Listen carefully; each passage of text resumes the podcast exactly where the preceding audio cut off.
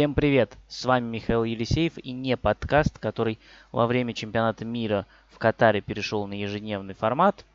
И я рассказываю о том, что же такого интересного в этом самом Катаре происходит. Сегодня у нас 14-й день чемпионата мира и стартовал плей-офф.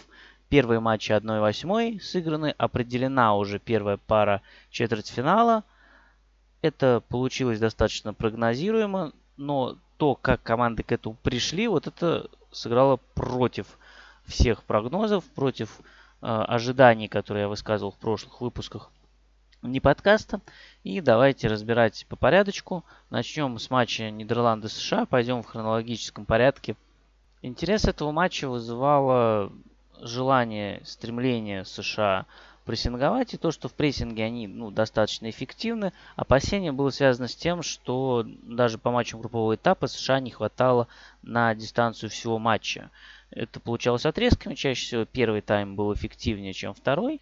И успех США напрямую был завязан на том, насколько успешным будет отрезок доминирования, если его можно так назвать, сколько получится выжить вот в этот период э, наивысшей интенсивности.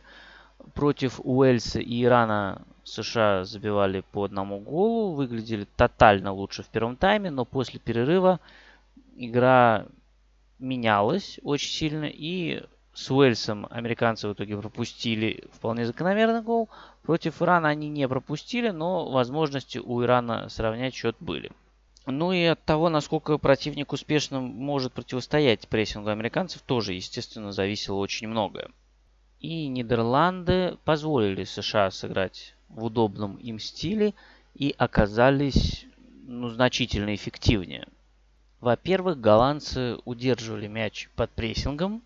Это не всегда обязательно было как-то очень успешно и приводило к каким-то опасным моментам. Иногда это просто позволяло брать паузы и заставить США побегать. Ну и вот первый гол, который голландцы забили, это как раз был выход из-под прессинга. И потрясающий гол, 20 передач, отличная комбинация. Один из лучших голов на чемпионате мира. Пожалуй, лучший комбинационный гол этого чемпионата мира. При этом нельзя сказать, что прессинг американцев ну совсем не работал. Во-первых, они возвращали себе мяч в течение 14 секунд. Это неплохой показатель. Во-вторых, они совершили 12 владений начато в радиусе 40 метров от ворот соперника. Три из них привели к ударам. Но другое дело, что большинство вот этих возвратов мяча, оно происходило в ситуациях неопасных, когда голландцы были готовы встречать встречную атаку американцев, и возможности для того, чтобы быстро атаковать, у американцев не было. Это что касается игры Нидерландов на мяче. Что касается игры без мяча, то тут стоит отметить Дэви Классена. Во-первых, он классно сыграл в эпизоде с голом. Во-вторых, у него была вполне конкретная задача. Он поджимал Тайлера Адамса, опорника сборной США, ключевого игрока в продвижении мяча. Таким образом, два атакующих игрока, Депай и Гакпо, давили на центральных защитников, а против Адамса играл классом, то есть они таким образом затрудняли американцам выход из обороны и старались направить мяч на фланге. Во-вторых, Нидерланды достаточно быстро откатывались даже в низкий блок и действовали там достаточно уверенно. В 14-ю зону и в штрафную Нидерланды американцев не пускали. Таким образом, в первом тайме когда американцы получали мяч, было ли это позиционное владение или это было следствие прессинга, они чаще всего банально не знали, что с ним делать, у них не было вариантов для развития атак. При этом моменты у американцев были. Собственно, первый опасный момент в матче это был выход э, Кристиана Пулишича, но следующий после этого удара американцы нанесли только на 43-й, по-моему, минуте. Они вообще в конце тайма перестроились при игре без мяча старались активнее поджимать э, голландцев, еще активнее, чем было в начале матча, и перешли с 4-3-3 на 4-2-4. И даже что-то стало получаться, Сержиньо Д стал больше уходить в полуфланг, э, что-то нащупали американцы, стало появляться больше подходов, чуть подводило последнее действие, но в этот момент э, голландцы забили второй гол. Пришел он после аута и передачи Дюмфриса на Блинда – вообще против подач с флангов американцы защищались не здорово. Не сказать, что это был какой-то большой объем от голландцев, таких передач нет. Но вот те немногочисленные, которые были, вызвали большие затруднения у американцев. Собственно, второй и третий гол это как раз передача одного вингбека на другого. То есть первый тайм это прям образцовое сдерживание от Нидерландов. Они не позволили американцам продемонстрировать свои сильные качества и очень грамотно играли по счету. После перерыва игра уже носила более открытый характер. Это видно даже через соотношение ударов. Если до перерыва соотношение ударов 4-3 в пользу Нидерландов, то после перерыва 7-14 в пользу американцев. 14 ударов это многовато в любом случае. Тут уже нельзя говорить, что голландцы успешно сдерживали американцев. Но и сами голландцы стали создавать больше моментов. То есть тут игра раскрылась в обе стороны – при этом постоянного давления со стороны американцев не было и постоянного способа вскрыть Нидерланды тоже. При этом моменты в этом матче у американцев были. Если посмотреть на статистику явных моментов, то соотношение 3-3. Если посмотреть на XG, то тоже там цифры равны. И по X-Thread ожидаемой угрозе тоже. Может даже американцы чуть лучше. Но опять же, тут важен контекст. Надо понимать, что американцы отставали ну, практически на протяжении всего матча. А голландцы, вот ведя в счете, мы видели уже это против Эквадора, они могут себе позволить отойти достаточно глубоко. И не всегда они хорошо защищаются, позволяют создавать моменты, но у того же Эквадора это было более системно, и это давление, оно было более постоянно. У американцев этого не было. У американцев три явных момента, но даже если посмотреть, откуда они пришли, то два это после стандартов. Собственно, момент Пулишича пришел после аута и после того, как игрок США просто, ну, по сути, выносил мяч назад, не глядя, чтобы не было контратаки. И так еще совпало, что игрок Нидерландов задержался и не было офсайда. Следующий момент это удар Тима Рима после углового. И еще один момент, последний, это когда Райта вывели один на один. Собственно, игрок Нидерландов отдал такую плохую передачу, что нападающий американцев вышел один на один. То есть ничего системного, исходя из игры американцев, исходя из их сильных сторон, из прессинга, из того, что они могли предложить в этом матче голландцам, ничего из этого создать не получилось. И голландцы достаточно здраво играли по счету, и когда они пропустили мяч, они в течение достаточно короткого отрезка пошли и забили третий. Восстановили необходимую разницу в два мяча. Так что на выходе получилась очень уверенная победа Нидерландов, когда им удалось выключить сильные стороны американцев, при этом позволяя им играть в привычном для себя стиле, но при этом смогли его ограничить и воспользоваться его уязвимостями. Так что очень хорошая, очень тонкая победа Луи Вангала. Честно говоря, я ожидал, что США сможет доставить больше проблем Нидерландам именно за счет того, что на отрезке наибольшей интенсивности они прессингом смогут их э, зажать и извлечь из этого определенную пользу, но голландцы просто не дали такой возможности. Очень уверенная победа несмотря на то, что по статистике может сложиться ощущение, что это было не так. Таким образом, Нидерланды ждали победителя матча Аргентина-Австралия.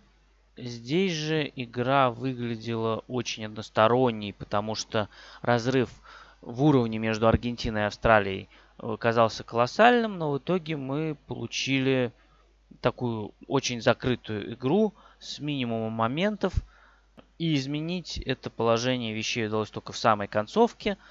А прорваться через оборону Австралии Аргентине помог только стандарт и отличный удар Лео Месси. Но с чего это все началось? Во-первых, сильная страна Австралии на групповом этапе это именно э, сдерживание соперников, когда нужно защищаться, причем против нетоповых команд это происходило в основном, против Туниса и Дании. А против Франции это не сработало вообще. Франция достаточно быстро начала вскрывать уязвимости австралийцев. Э, ну и важный контекст. Австралия во всех матчах забивала первой. Просто с Францией это не помогло. А с Тунисом и Данией в итоге помогло выйти из группы с второго места. И как раз за счет того, что после этого была возможность откатиться, ну, в случае Данией и до этого команда откатывалась, потому что ничья ее устраивала, Австралия действовала ну, в достаточно комфортных условиях. Казалось, что Аргентины ну, достаточно класса, как и у Франции, чтобы эту оборону Австралии преодолеть. Плюс игра с Польшей, она настроила несколько на тот лад, что Аргентина все-таки ну, может достаточно много в атаке. Но игра с Австралией показала, что трудности определенно есть. Во-первых. Во-вторых, что Австралия действительно неплохо защищает. Это, пожалуй, их единственная сильная сторона. И в ее рамках Австралия выглядела очень прилично. Первый тайм был ну, чрезвычайно сухой и без моментов. Аргентина не могла дойти до чужой трети. Я даже не говорю про вход в штрафную и в 14 зону. За первый тайм было нанесено всего три удара. То есть игра шла исключительно по австралийскому сценарию. Аргентине очень не хватало Анхеля Ди Марии, человека, от которого исходит больше всего остроты. А во-вторых, ну, снова появилась проблема, которая была и в матчах с Саудовской Аравией, и с Мексикой. Э, была проблема в продвижении мяча в позиционных атаках у Аргентины. К защитникам опускался Энсо Фернандес, и Лео Месси приходилось опускаться глубже в поисках мяча. Ну, то есть, если в матче с Польшей хвалили за то, что он, наоборот, располагался выше, то тут снова приходилось брать мяч глубже и тащить.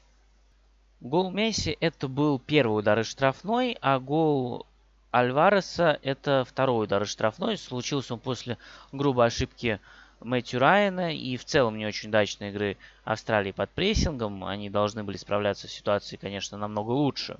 И этот гол, казалось, закрывал все вопросы. Э, тут еще же штука в том, что Австралия без мяча играла хорошо, хорошо защищалась, но ей нужно было отыгрываться. А игра на мяче, ну, явно не самая сильная сторона этой сборной.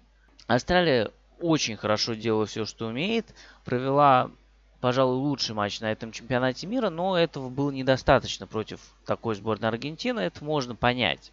Ну вот потом случился вот этот шальной гол, когда мяч срикошетил от Энсо Фернандеса. Гудвин бил очень плохо, очень мимо, но вот этот рикошет направил мяч в ворота. Это был второй удар Австралии за матч. То есть нужно понимать, да, команде нужно отыгрываться. И вот она второй удар все нанесла на 77-й минуте. И после этого соотношение стало 7-2 по ударам. По явным моментам 1-0. Этот явный момент это как раз гол Альвареса, потому что он забивал практически пустые ворота уже. По XG соотношение 0.35-0.1. То есть максимально низовой матч. Еще 2-1. А вот этот гол, он на самом деле Австралии даже немножечко во вред пошел, потому что он подарил надежду, что вот чудо возможно, можно отыграться. И Австралия пошла вперед в попытках спасти матч, но проблема в том, что на мяче она не очень хороша, как мы уже выяснили, и она просто стала напарываться на контратаке. То есть, если до 80 минуты соотношение по ударам 7-2, а по XG 0.35 на 0.1, то после 80 минуты, то есть 10 минут основного времени и там 7 минут компенсированного, соотношение по ударам 8-3, то есть за 17 минут оставшиеся команды нанесли больше ударов, чем за 80 минут до этого, причем каждая из команд явных моментов создали 3-1 в пользу Аргентины, а по XG 1.26 на 0.25. Лаутару, конечно, должен был закрывать все вопросы и делать что-то максимально комфортным для Аргентины. Но вместо этого Эмилиано Мартинес на, на 96-й минуте спас Аргентину от овертайма. Ну и нас от его просмотра, честно говоря, матч был ну, не самый лучший, не самый качественный. И смотреть еще полчаса, ну, такое сомнительное удовольствие. К тому же я не думаю, что в овертайме мы бы увидели вот этот открытый рисунок, который игра приобрела в концовке основного времени. Игра на самом деле ничего нового нам не дала с точки зрения наблюдений. Мы получили очередное подтверждение, что у Австралии есть одна сильная сторона. Она помогла ей выйти из группы, потому что ни Тунису, ни Дании нечего было противопоставить. Потому что для Австралии благоприятно складывался ход этих матчей. Но против команды более классной уже есть проблемы, которые нужно как-то преодолевать, а ресурсов для этого в Австралии немного. С другой стороны, мы увидели, что Аргентина была крайне неубедительна в этом матче в рисунке, когда им нужно вскрывать вот этот средний блок 4-4-2. Э, И вероятно, что группа у них была действительно очень проблемная, с не очень сильными командами. И, скорее всего, Франция завтра с Польшей ну, покуражится на полную. Поэтому перспективы Аргентины вызывают вопросы. С другой стороны, победа над Австралией и то, что Аргентина в итоге вела уже к концу первого тайма и на протяжении всего тайма второго, она позволила, скажем, не упускать Димарию. И если у него повреждения еще есть и мешает ему играть, ну, то есть не создавать дополнительный риск получения травмы для ключевого игрока сборной. То есть он сможет восстановиться и отдохнуть перед э, четвертьфиналом и матчем с Нидерландами. И если говорить про предстоящий четвертьфинал, то до этого дня мне казалось, что в таком потенциальном противостоянии Аргентина с Нидерландами предпочтительнее Аргентина. Нидерланды не очень сильно впечатлили на групповом этапе, то вот матчи 1-8, они, конечно, повлияли очень на восприятие. Теперь мне уже так не кажется. Мне кажется, что Нидерланды команда более осмысленная, более понятная, и у нее больше сильных сторон, чем у Аргентины. Она вполне может позволить себе отдать Аргентине мяч, но э, при этом им уже намного больше есть что предложить с мячом. У Аргентины достаточно много уязвимостей и не так много сильных сторон. Они в основном кроются вокруг э, индивидуальных действий того или иного игрока. А с точки зрения вот именно командной игры, Прессинга у команды нет, позиционной атаки у команды тоже нет. Если, конечно, соперник не Польша, но Польша такой соперник, что, в общем-то, все против нее выглядели очень даже неплохо.